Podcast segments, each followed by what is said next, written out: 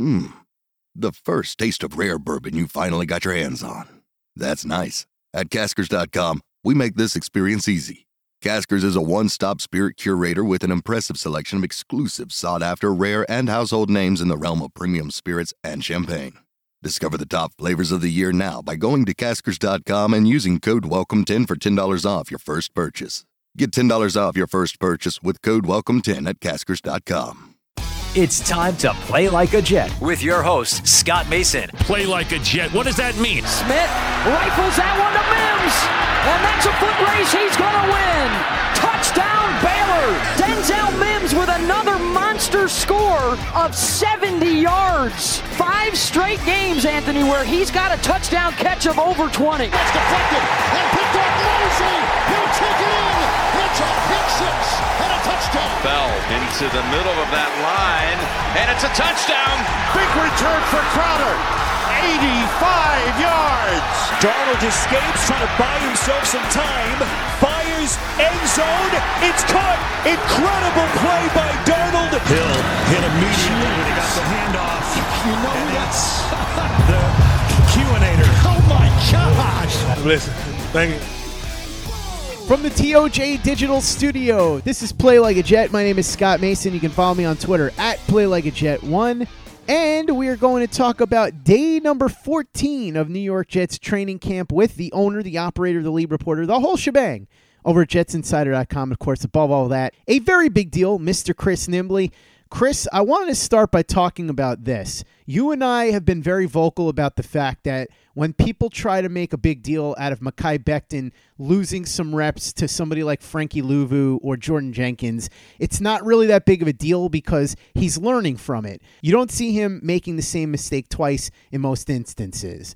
And so when people would get concerned, we would say he's going to learn from it and it'll make him a better player and it'll have him more prepared for the regular season. And this is really what training camp is for. And I think today, you got the opportunity to see exactly why this is the case because Frankie Luvu, who beat Becton for a sack at the stadium on Sunday, today went up against him on two straight reps and got flattened. Yeah, and completely flattened, like cartoon uh, uh, Wiley Coyote getting run over, uh, flattened. Um, like yeah, it, it, it and man, uh, Mekhi Becton is so much bigger uh, than Frankie Luvu, and it, it, this it's really simple uh, with Becton right now and for this year. If a defender's gonna let Becton get his hands on him, it's over. It's over. The The way that uh, the the hope they have is to be able to evade those hands, uh, and that's I've talked about this all camp since beginning of camp that specifically with Jordan Jenkins. Every time Jordan Jenkins won a rep, it was because he pulled some savvy vet move that Becton just wasn't ready for. But anytime Becton wins the rep against Jordan Jenkins, it's just because Becton got his hands on him or got in front of him, and Jordan Jenkins just couldn't get around him. Uh, these guys on defense, like they're they're kind of struggling with figuring out a plan of attack for Becton because he's so big, so massive, and then he's got such long arms that you can't just get up into him, and, and that's not going to do anything. He's just going to swallow you, um, and you you end up trying to beat him around the edge. And next thing you know, you're 15 yards in the backfield because he just pushes you along and he extends those arms. And it's like, oh, I'm way too far out of it here. So they're, they're having trouble uh, figuring out a plan of attack here, and it's a good sign. But again, he's still a rookie, so this is going to happen. There's going to going to be moments in games this year where he falters, where something doesn't go right, where he gets beat by something he wasn't expecting. That's going to happen. Like you, you have to be prepared for that. There's going to be up and down moments, but evaluating Becton, what anytime you're watching Becton this year, don't evaluate him for what how he looks exactly on that day. You have to look at it, evaluating it for the future. Just basically, what I'm telling you, this should be uh, what fans uh, uh, dream of doing. When he does something good, get super excited for it and and look forward to more of that in the future. When when something bad happens, you can just write it off as yeah, he's a rookie, and we'll see how much of that. You know, obviously, if seventy percent of the plays are bad, that's that's going to be alarming. But it, it's I highly doubt that's going to be the case. If you're sitting there and seventy percent of the plays are great and thirty percent of them are bad, him getting beaten, picked on, it's going to be easy to write off those 30% of plays for this year projecting forward. It's going to be easy to be like, he's going to iron this out there. So that that's my advice to fans. This should be uh, the, what you've been always wanted to do. Just celebrate all the goodness in a player, and it's very be have it be very easy to just brush off any mistakes he makes because uh, he, he's going to refine his game over the time over time. And beyond flattening Frankie Luvu in pass protection, Becton was opening up some nice holes in the running game on the left side today. Yeah, it, it, early in practice, I noticed a trend. I was like, huh, all these runs, they're all going to the left side. I wonder why that is. And Alex Lewis uh, was in, in uh, a practice today. So uh, there can only be one reason, and that reason is Mekhi Becton, Mr. Big Ticket with that knit one necklace. Uh, so and, and and it worked because again, he's just so big and massive, and if he gets his hands on a defender, it's over. There's there's really nothing that can be done at that point. This offensive line is is still struggling with run blocking, but if they if if I'm if I was calling plays and I needed to get you know three yards, five yards on a run play, I guarantee, I promise you, I'm calling that run to go right behind Mekhi Becton because that's that's going to be the best chance of getting anything going in the running game. Is just let that man go out there and and pancake people and and open up holes for the backs to run behind. By the way, if you really want to get excited about Mekhi Becton, I have to recommend a really good article that Steve Serby wrote in the Post about how Bryant McKinnie, who you may remember as Mount McKinnie, who was a stud offensive lineman at the University of Miami and then had a really nice career in the NFL, predominantly with the Minnesota Vikings, he called Becton and they had a chat and he was giving him advice because McKinnie was sort of the Becton before Becton. I don't know that McKinnie was as athletically gifted as Becton. I don't know that people thought that he was a guy that could be a potentially game changing player, but they thought he could be a really good tackle, which is what he turned into. But he had some fantastic advice for Becton and talked about transitioning from playing against teams like Rutgers to then having to play against guys in the NFL. So if you haven't checked that out, it's in the post and it was written by Steve Serby. So highly recommend that. And I also highly recommend that we listen to Chris talk about the big training camp fight today because I heard about this and this sounded like two massive heavyweights throwing haymakers. If people hadn't stepped in to break it up, this could have been along the lines of Lewis versus Tyson or something like that. Yeah, it was.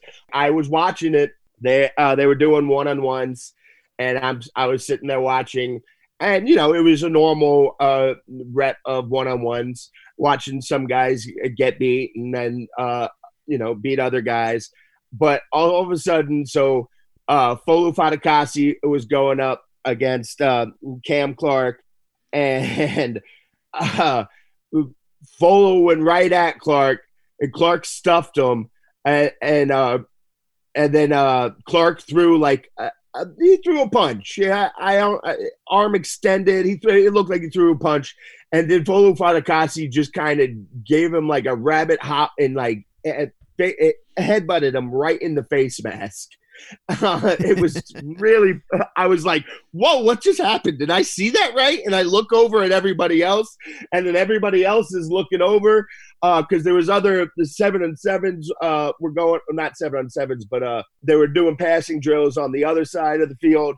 So people were, you know, looking back and forth and then uh, he just jumped up, did a little hop, and just headbutted him right in the face mask.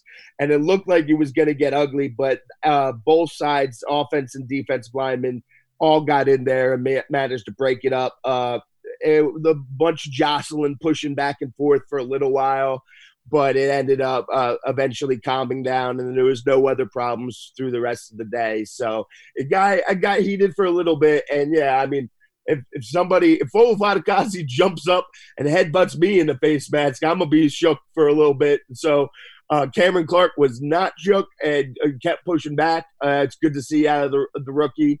Uh, but yeah, that that was definitely an interesting sight to see. I wouldn't have wanted to get in the middle of that. I can tell you that much. I will also say that we've talked a lot about bad news throughout training camp, Chris. But today, it's mostly good news. The worst news that we can give you is some more injury stuff. But it seems like on the injury front, things are looking up because a lot of players were back today. Yeah. Uh, now I'm I'm one of these guys that prefers to give the bad news uh, or get the bad news and then followed up with the good news. So I'll start with the bad news. And uh, Perriman is still out, and that knee swelling is still a problem. They said that some days it the swelling's not as bad, and they think he's going to get closer, but then the next morning it could just swell up again. Uh, you know, he's had multiple surgeries on both his knees, so this is there's a history of this here. Um, and that's obviously bad news. Uh, it, it's been a while since he's been out there, and he's still having it. So that's not good. Alex Lewis left practice uh, today, like I said, but they don't think it's anything uh, to worry about. Shoulder, uh, they they're not too worried. Marcus Maye still didn't practice, but again, like I said yesterday, he was bouncing around the sidelines. He looks fine. I think they're just being cautious there. Now we come back to the good news. We got the rookie outside linebacker Jabari Zuniga it was back and joining and practicing. Well, not even back. First time he got out there, so that that's good. Pierre Desir uh, was back out there now, uh, and he's he was doing a little bit of everything. I don't think he got full full reps, but he was getting reps in both positional, individual, and uh, team drills. And then the on the other side here, uh, Chris Herndon did come back. He didn't take part in team practices, but uh, the team drills, but he did individual and positional drills. But the big news, a got Lawrence Cager back, which I didn't think was going to happen. By the way, that everything was being talked about it. I even left him off my uh, roster prediction because I. I just didn't think he was going to make it back, but he was back and he was taking part in everything. But Denzel Mims was out on the field today and taking part in individual and positional drills. He didn't do any team drills yet, but I would imagine that you'll probably see him do some tomorrow. But just getting him out there, watching him put the helmet on during stretches, uh, watch watching him go through the individual routes and the positional drills. I'm not going to sit here and break down what I saw because it's just you know he's running against air. Uh, there's nobody there. It's just simple design. Look fine but uh, we're going to need to wait to see him get some reps in actual team drills, which didn't happen yet, but that's coming. And I would guess that's probably going to come tomorrow. Uh, and, uh, uh, you know, at least he's going to be able to get some practices in before the season starts. So that that's the big news. That's the really good news. Uh, fans, I tweeted it out at practice. Just typically when players go into stretching, especially if they've missed some time, when you see them put, have a helmet with them, then that you're okay. They're gonna practice. So I tweeted that out, and man, did that excite Jets fans. Understandably so. They want to see this guy. They want to see what he's got. Uh, I still will temper my say temper your expectations uh, at least through the first you know handful of games of the season. But it's it's good. He's going to be able to get some reps in there. They can give him some work during the season, at least on a limited basis, and then work him in. And you hope that he'll be able to contribute, uh, you know, as the season goes on, contribute more and more. Mims did speak after practice, so we'll get to that a little bit later. But first, let's talk about the offense. Sam Darnold actually did pretty well today, throwing to a bunch of guys that nobody in their right mind would have expected to be making plays, even in training camp for the Jets. Chesson, Donte Moncrief got in the mix. Let's talk about this a little bit, Chris. What'd you see today? Yeah, first, I do want to uh, take a moment to give uh, a little bit of credit and shout out to Jay Jay uh, Chesson. He has had a solid camp. Like he's I I haven't watched him and been like, what is this guy doing here at all? He's had a really solid camp. It's just, you know, I don't have high expectations going forward, but he, he's he's looked really solid. Um, and with the state of this roster, I'm not going to be surprised if he ends up making the roster. Uh, I, I I don't think he will, but I won't be surprised. He's had a, a solid camp, but uh, yeah, Darnold threw one interception today. It was on the opposite end of uh, the field, the opposite end zone, so I didn't get a great look at it. We were debating uh, if it was Ashtyn Davis or Lamar Jackson who even got the interception, but uh, he had a, a really nice pass uh, over the middle that uh, it was a beautiful pass that Josh Malone dropped he he threw a, a really nice deep ball to Donte Moncrief. It, it was underthrown a bit, and it was the worst by far the worst play I've seen from Bless Austin this this training camp. He was running with Moncrief, and then uh, the Moncrief adjusted to the underthrow, and Bless Austin just kept going. It, it, it was it, he got kind of lost. He went to turn and was looking for the ball. And next thing he knows, uh, Donte Moncrief is just waiting for the ball and running past him. And so there's there's a couple of those those types of moments. But overall, Sam had a good day. Um, you know, wasn't the sharpest day. He did throw uh, one pass that that should have been completed. That was a little out in front, but it was good overall. And like I said, I do, I do. I'm not sure that he's going to make the roster. I'm not sure if he deserves to make the roster, but I do want to give uh, Jehu Chesson a little bit of credit here. He has had a solid camp. While sports can bring us so much joy, it can also bring us a lot of unwanted stress, and that stress can make it difficult to concentrate, relax, and get decent sleep. Sunday Scaries was launched in 2017 by two best friends and business partners, Bo Schmidt and Mike Sill. They operated a full service bar with 50 employees and were always exhausted.